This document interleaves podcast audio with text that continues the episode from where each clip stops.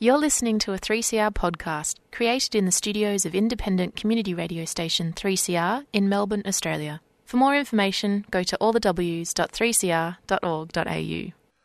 Good morning, all. You're on 3CR Fire Up program. You probably worked it out, but we're not here at the moment. We're on a three week siesta, having a break, and we'll be back on the second week of February the 10th. Andy here from the Fire Up program, 3CR. October 2020 marked 50 years since the collapse of the Westgate Bridge. We'll be bringing three part special from 3CR's 50 year commemorative broadcast, honouring the workers who were injured or lost their lives on the building of the Westgate Bridge. Over the years, 3CR has marked the Westgate Bridge disaster with commemorative broadcasts. A warning that the following feature does contain graphic first hand accounts of the disaster.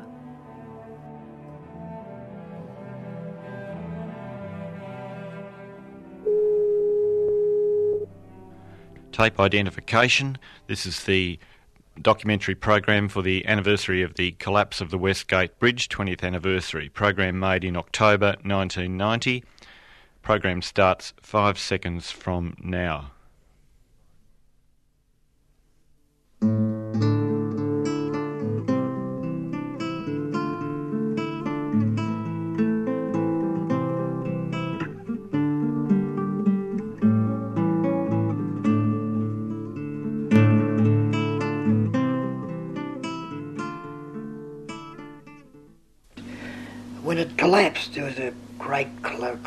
Like thunder and a, a, big mushroom cloud like the atom bomb. And uh, a foreman came down and said, The bridge has collapsed. I said, You're kidding? And he said, No, because we couldn't see the end of the bridge from the lift because the bridge bent like a banana and we were down lower and looking up. We heard this almighty crack. It was just like a like a giant piece of wood or somebody, if you ever heard anybody who's ever broken an arm or a leg, if you multiply that a thousand times, it's an almighty crack. We looked up, we could see, because we were looking straight at the bridge, we could see the concrete piling actually coming towards us, because all we could see was the concrete coming down. The actual bridge we seen drop. Then we, it was like an earthquake when the bridge actually hit the, hit the, the dirt. Melbourne, 15th of October 1970. Construction on the Westgate Bridge has been in progress for 30 months. The aim is to span the Yarra River between Port Melbourne and the western suburbs, where some of Victoria's biggest industries have vested their hopes in an early completion. At 10 minutes to 12, the span on the western side collapses. 35 workers are killed.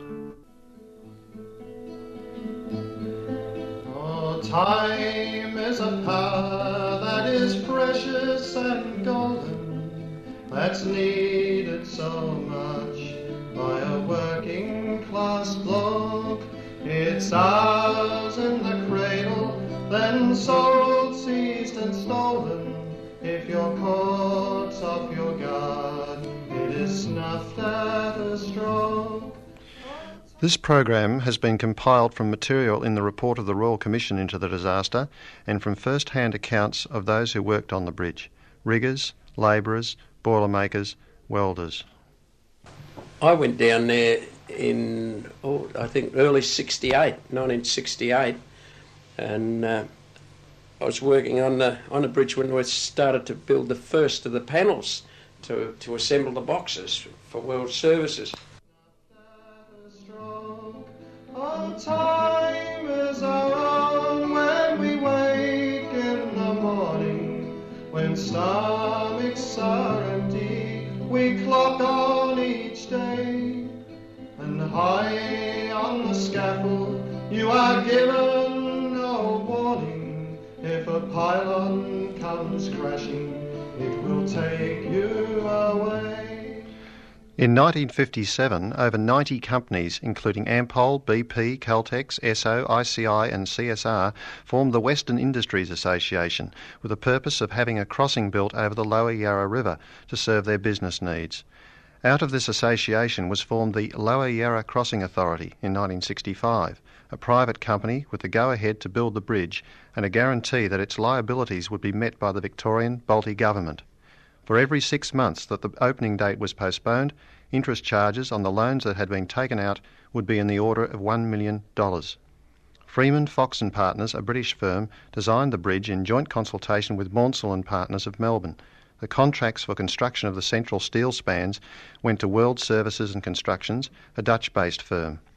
John Holland Constructions, a Victorian company, won the contract for the concrete approach spans and later took over steel erection when World Services withdrew from their contract. Hollands obtained a generous no liability clause in their steel contract. Each steel span was designed as a series of steel boxes or cells bolted together. World Services chose to assemble half boxes on the ground into two half spans, each representing one of the future carriageways. The two half spans were to be jacked up separately to the tops of the concrete piers, placed side by side, and bolted together longitudinally. This method, claimed to be fast and economical, turned out to be a crucial factor in later events. There are men with more time than they know what to do with, who decided one day that a bridge we would build. We rushed the job through to save costs Workers became seriously alarmed over the safety of the structure in June 1970 when a similar Freeman and Fox designed box girder bridge collapsed during construction at Milford Haven in Wales. Tom Watson, ironworker, Ray Lindholm, boilermaker, Eddie Halsall, rigger, and Jim O'Neill, metalworkers organiser, recall that period. It came to a head when workers read in the paper there was a bridge in, um, in Great Britain that collapsed, and Freeman and Fox were the same um, consulting company, the Milford Haven Bridge. Uh, when that co- uh, collapsed, the uh, the stewards asked uh, more information from the from the uh, the management. That wasn't forthcoming at that point in time. It got to the stage where the workers decided to have a stop work meeting, and and uh, asked that engineers and management address them on the safety of the Westgate Bridge and also the reasons why the Milford Haven Bridge collapsed. You know, I, I think that meeting was a bit of a snow job. Um, most of the engineers from um, Freeman and Fox and John Holland um, basically one after the other told us how safe the bridge was. We heard about Milford Haven and we had a meeting and we asked questions and um, assurances were given to us that, um, that our, our bridge was safe everything was in, in you know everything was in order. But as an extra precaution, we were going to do some strengthening on the pier diaphragm. Yeah, he said it's it's as safe as ours. You wouldn't. He said you wouldn't find me up there if it wasn't safe, would you? You know. His thrust of what he was saying was, well, I'll be up there taking exactly the same risks as you, and you think I'm going to put my life on the line? I've got a wife and kids too. But well before that stage, the structure was nowhere near as healthy as the engineers liked to describe it. As the report of the Royal Commission noted, Beneficial cooperation between the World Services and Freeman Fox and Partners thus broke down at an early stage so far as calculations were concerned. The evidence shows that Freeman Fox were principally to blame for this unhappy state. In addition to refusing to hand over a copy of their calculations, they rarely replied to correspondence asking for technical information. From then on, future trouble was almost inevitable. World Services had imperfectly understood the overall structure behaviour, and Freeman Fox, if they checked at all, had failed to detect the flaws in World Services analysis.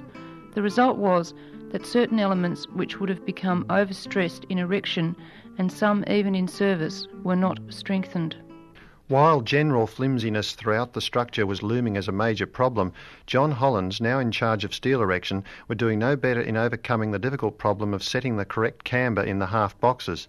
The Commission said, It can be argued with some justice that if proper procedures had been adopted when bolting together the boxes on the ground, then there need never have arisen the large camber difference experienced between north and south girders. When John Holland took over the assembly of the half spans on the west side, they do not appear to have understood the logic behind the floating system. Before raising the assembled half spans from the ground, John Hollands found the two halves were out of line by four and a half inches. The Commission again. We think that Hindshaw made an error of judgment in not insisting on a more effective camber control and in approving the raising of the south half span 1011 when there were already clear indications that its camber would not match up with that of the north half span.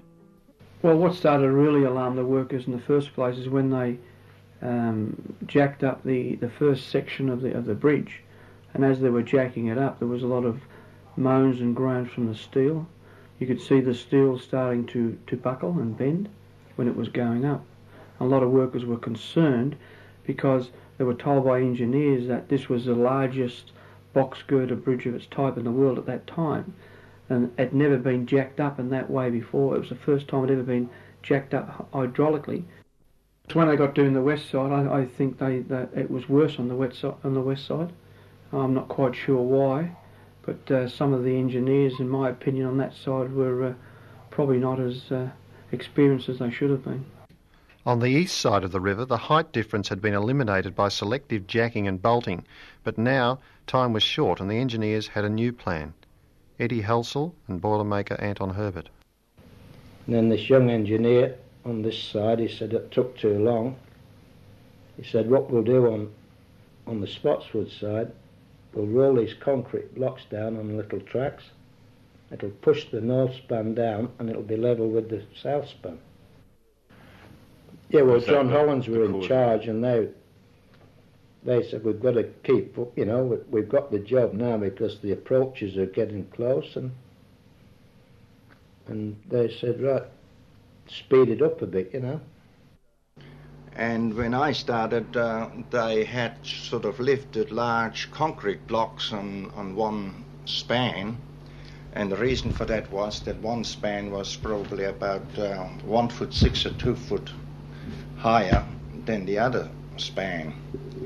And in order to meet them up, they, they put great big concrete blocks on, on the one span so they could meet up and they could bolt them together. And uh, as that sort of happened, the top of the boxes developed a, a buckle. And sort of we could see this buckle developing and it sort of started to get bigger. And we were wondering about about that buckle. But I mean everybody realized that there was something wrong because the spans were quite different in, in, in camber, and we understood that it wasn't right. But we we had to trust engineer, obviously, and they, they decided that they were going to do it that way and proceed with it. The significance of numerous misalignments in the structure was not lost on the workers. Twenty worried delegates from the job attended a monthly meeting of the Boilermakers Society. This resulted in a letter from Oscar Meyer, chairman of the Lower Yarra Crossing Authority, guaranteeing the safety of the bridge. Joe Stats, Boilermaker. A delegation of about the 20 people I described earlier and came down to this branch meeting and wanted a special hearing at this branch meeting to put their concerns forward, which they did very well. It was a lengthy meeting. The buckle was a source of anxiety for the engineers and a talking point amongst the workers. Margaret Helsel. Oh, Edwin used to just came home and he used to tell me little things that went on. And he, he used to talk about this more than anything, about this buckle in the bridge. And mm. even, I mean, Edwin's not an engineer, but he knew somehow that that was wrong. Uh, where the rumour went around, or some chap one of the chaps told me that they had asked our foreman well, and our engineer to start the work which we knew would have to happen to get that centre buckle out. And our engineer and our foreman said to that they didn't really want to do it and they somehow invented an excuse. The night before it collapsed, the word was out they would do it the next day and they wanted us to start it.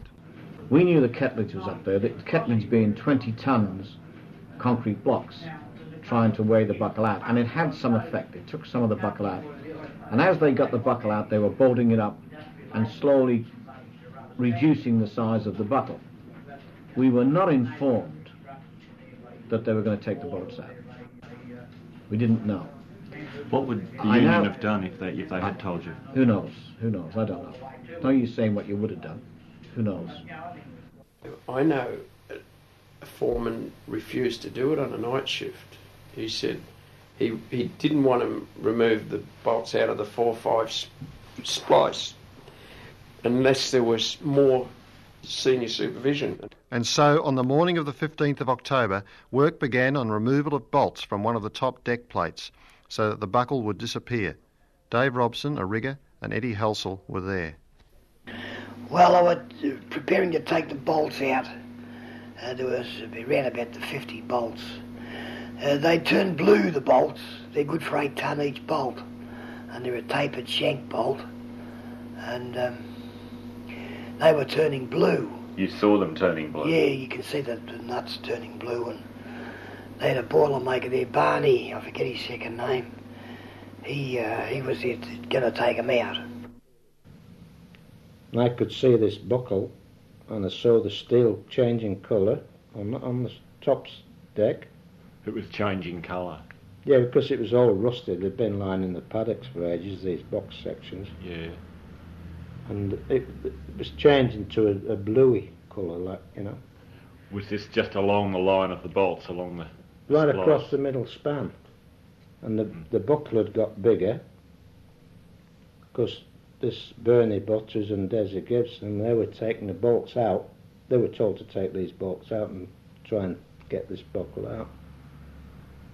And uh,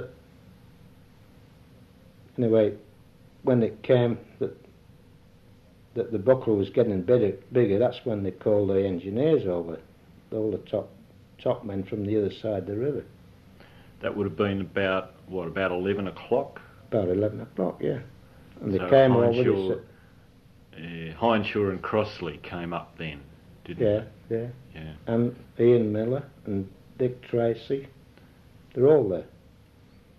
And Hindshaw said, put them back in, put put the boats back in. But he couldn't get them back in because the holes had gone half and half, you know. They'd Slid, slid across, line. Half blinded. Yeah. So they said, ream, ream them out. Ream them, get them bolts in. No. It's too late. Yeah. I know they came rushing up there, you know. What did you think when you saw the metal changing colour and the bolts being taken out and that sort of thing? Did it go through your mind then that there might be something really dangerous No, about it? not really. I said to Bernie, I s- Bernie, but I said, don't take too many out, Bernie, because it'll fall down, you know. And he just laughed, you know. And this was at 10 to 12. They were supposed to be knocking off for lunch then, you know. And there they are trying to ream and ream and ream. And, That was at 10 to 12. That was just before it well, just before, 12 minutes to, yeah. Yeah, so Because I just walked to the lift, went down, and that was it. you only missed it by a couple of minutes. Yeah, the next lift went up and it stopped halfway up. Couldn't even get there because the power was all cut off when it fell. And all the people on waiting to get into the lift, they were all killed. Ian Miller was stood behind me, the engineer, John Holland's engineer. He said, "No, you go first. Thought, oh. But then you, you you can't imagine that much falling down. Can't imagine it. You know, 2,000 tons of steel dropping like that. But at 10 minutes to 12, it did just that. I was working at the time at the uh, BHP building in the city. The thing was collapsing. It just seemed like a mechanical set coming down. And The structure it split and cost 35 kil. It's safe in the boardroom when window bridge seizes. When you hear the bolt snapping, you can't strike for more pay. They can hire more and fire more, start again when it pleases. But the man who builds bridges, he is crushed in the clay. Some of the workers could not believe their amazing luck in surviving the crash. Eddie Halsell again. I was the last man in the lift and came down and I went underneath the bridge.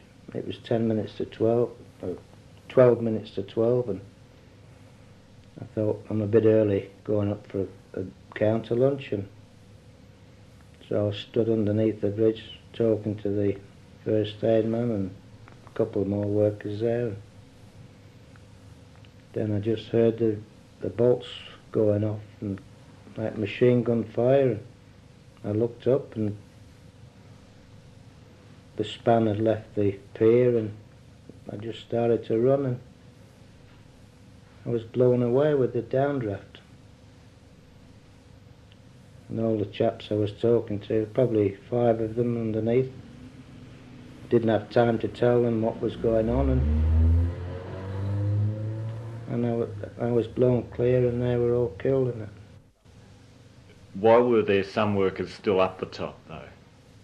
You were coming down for lunch. How come they weren't all coming down for lunch? Because the mess huts were on top of the bridge and we'd been on strike the previous week and nobody had any money to go and have a beer and a, a, a bit of lunch. And uh, I happened to sell a pair of overalls for five dollars on that morning, and uh, that's why I was going up there. They had these bolting gantries underneath. He was in one of them. When the bridge fell, the bridge hit hit the pier. He got bounced out of the bolting gantry, and there's a there's wire mesh about oh, six foot high. He got bounced out of there and he landed on some more wire mesh in between the railway tracks at the bottom. And it acted like a trampoline. Another rigger. He rolled it down and he showed me long time after the imprint of his shifting span. He had a shifting span in, in, in his belt. It was imprinted into his wallet. But for a while it was not exactly clear who had survived. So of course the boss said you better go, you know, go down. So I had one of my friends drive me down there, but of course you couldn't get anywhere near. And we saw a few of the ladies walking by. They were terribly distressed. But um, then the policeman came up to us and asked who we were, and I explained that my husband was down there. And they said, look, the best thing you can do is just go home and wait.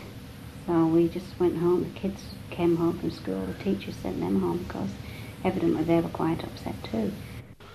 First impression was that uh, I've never been in a war, but it certainly looked like a, a war zone. I remember uh, going across in a workboat where, where men were actually crying, um, realising when they get there what sort of sight they're going to see. When the workboat pulled up, in fact, some people even jumped in the water to get there quicker because the, the man driving the boat was so nervous trying to pull the boat in, people couldn't wait and they were jumping in the water trying to get to save some of their mates. Anyway, this person was lying face down. We rolled him over and he had a, actual bolt right through his skull. Some people were pinned, they were jammed, they were down, you know, down in areas uh, where they had to be got out. So, you know, you get ladders and ropes, and they they'd get anybody out. They'd put them in stretchers if, if they were alive. They'd send them away in an ambulance. It, uh, I think you know, more or less the whole place was like a morgue. You know, there was sirens, there was smoke, there was fire, there was oil everywhere. I mean, the people down inside the spine, there was sheds on it, there were sheds crushed underneath. I remember I was working until 11 o'clock, 12 o'clock that Thursday night. But then again, later on in the evening, you know, the big bosses came up to me. This would be about six o'clock at night. He said, Right, you're on night shift. I said, Piss off. I said, In night shift. Been there all day, survived the accident, I identified all his, a lot of the bodies. Yeah, you're on night shift, seven till seven. He had a walking stick with him. I think he'd hurt himself playing at golf somewhere. Felt like wrapping it round his bloody neck, you know. Engineers. For each one that forgets us, there'll be two who remember. The prophet, the culprit, in its greed was revealed. Though many will stand by me, now I'm only an ember. The Royal Commission laid most of the blame with Freeman Fox and partners. But did the Commission go far enough? It remains a mystery as to why nobody made a move to get off the bridge in that last hour. Looking back, some of the workers lay the blame on the capitalist system and the habits it engenders in workers and bosses. Well, they could have taken a two spans town again, which probably would have been the, uh, the alternative to blowing it up, and, and, and assemble them together underground, which they eventually did. I think we should have took a lot more interest in, in the actual health and safety of workers. I mean, we should have took a lot more interest in the actual steel when it was buckled. I mean, what we should have done was, I believe the union should have brought their own engineer on the on the on the site, and their own engineer should have assessed the bridge and give us a a uh, an opinion that wasn't biased towards companies. We just accepted the opinion of the company. And then they try and refine it and refine it and refine it to make it cheaper, to make it lighter, to make the erection process speedier, and they start to cut corners.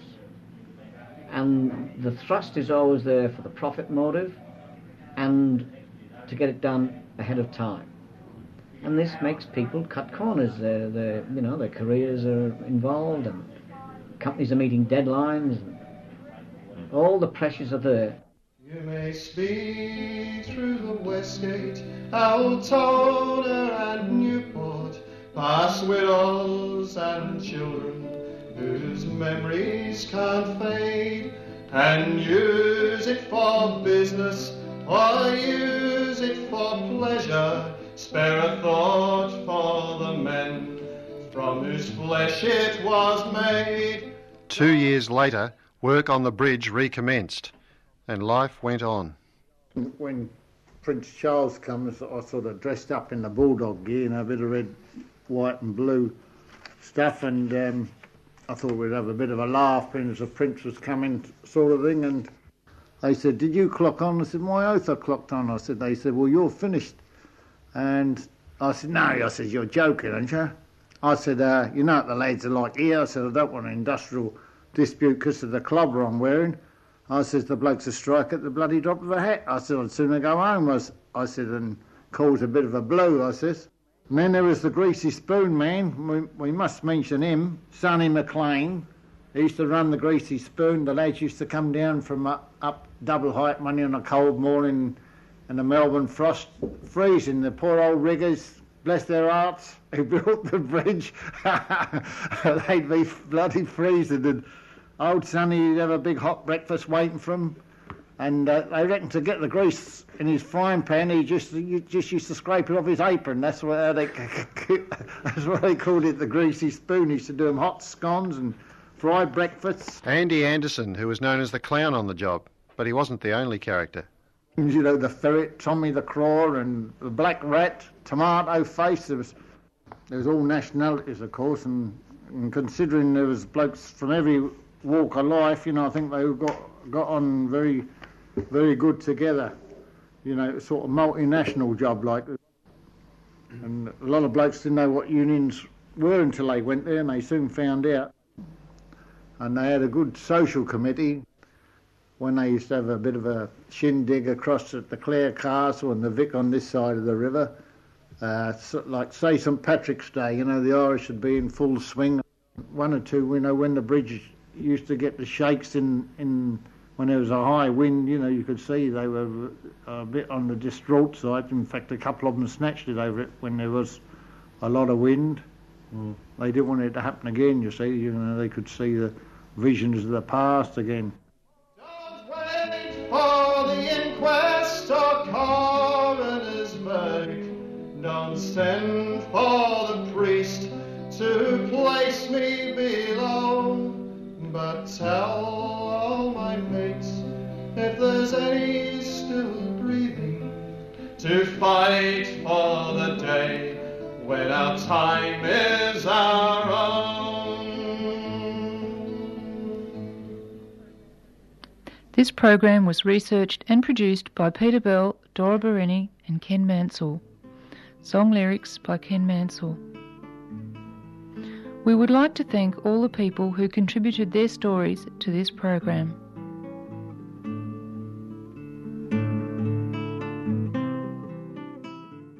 Thanks for listening.